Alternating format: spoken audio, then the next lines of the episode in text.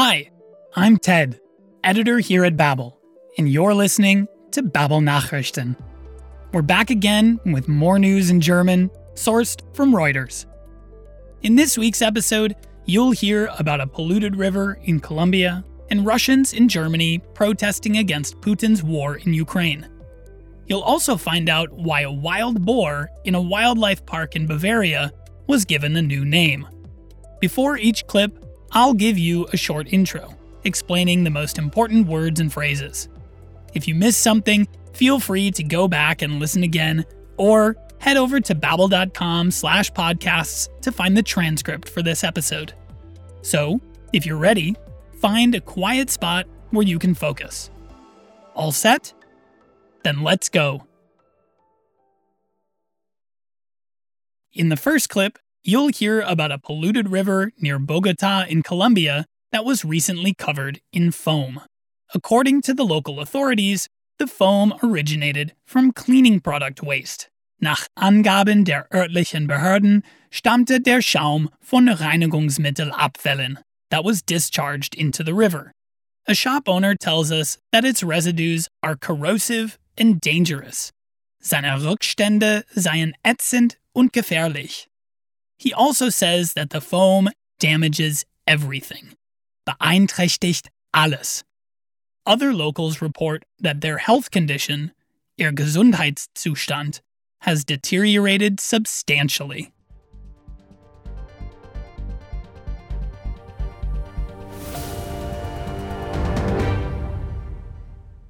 Es war ganz viel Schaum, der Mittwoch Teile eines Flusses in einer kleinen Stadt nahe der kolumbianischen Hauptstadt Bogotá bedeckte.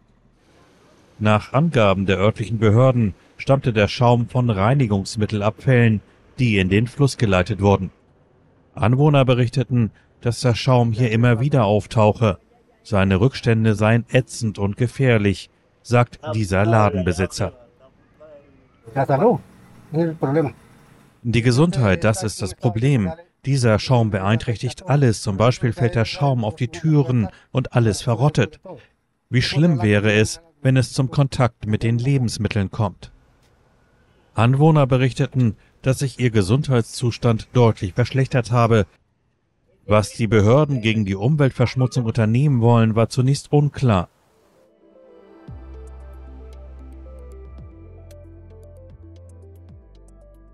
In Düsseldorf, Germany, Russians and those with a connection to Russia took to the streets, or sind auf die Straße gegangen, to protest against the war in Ukraine. Their protest served to red card Putin, or um Putin die rote Karte zu zeigen, and to take a stand for peace, um ein Zeichen für den Frieden zu setzen. They also demanded tougher sanctions. Let's head to the protest.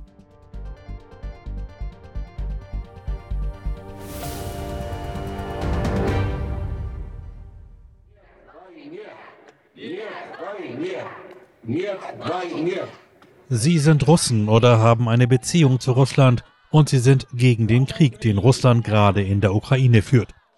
In Düsseldorf sind zahlreiche Menschen auf die Straße gegangen, um dem russischen Präsidenten Wladimir Putin die rote Karte zu zeigen und ein Zeichen für den Frieden zu setzen.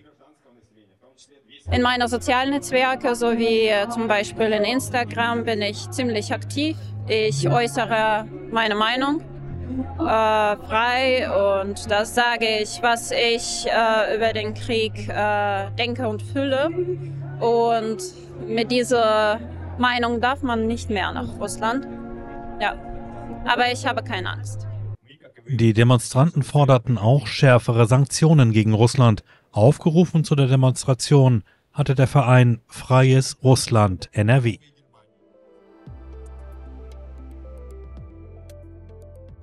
In the last clip, you'll hear about a different way of taking a stand against Putin.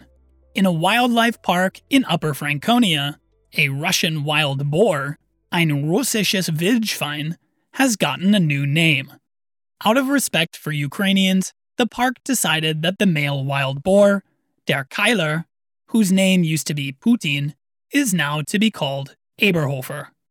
The person who runs the wildlife park, Der Wildparkbetreiber Eckhard Mickisch carried out the rechristening, die namentliche Umtaufung. This is the first time that an animal in the wildlife park has been renamed.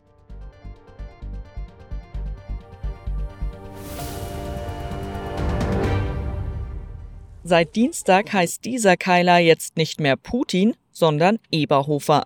Aus Respekt vor den Ukrainerinnen und Ukrainern hat sich der Wildpark Waldhaus Mehlmeisel in Oberfranken dazu entschieden, das russische Wildschwein umzubenennen. Wildparkbetreiber Eckhard Mickisch kümmert sich um den elfjährigen Eberhofer. Es passiert heute die namentliche Umtaufung äh, unseres russischen Wildschweinkeilers auf Eberhofer.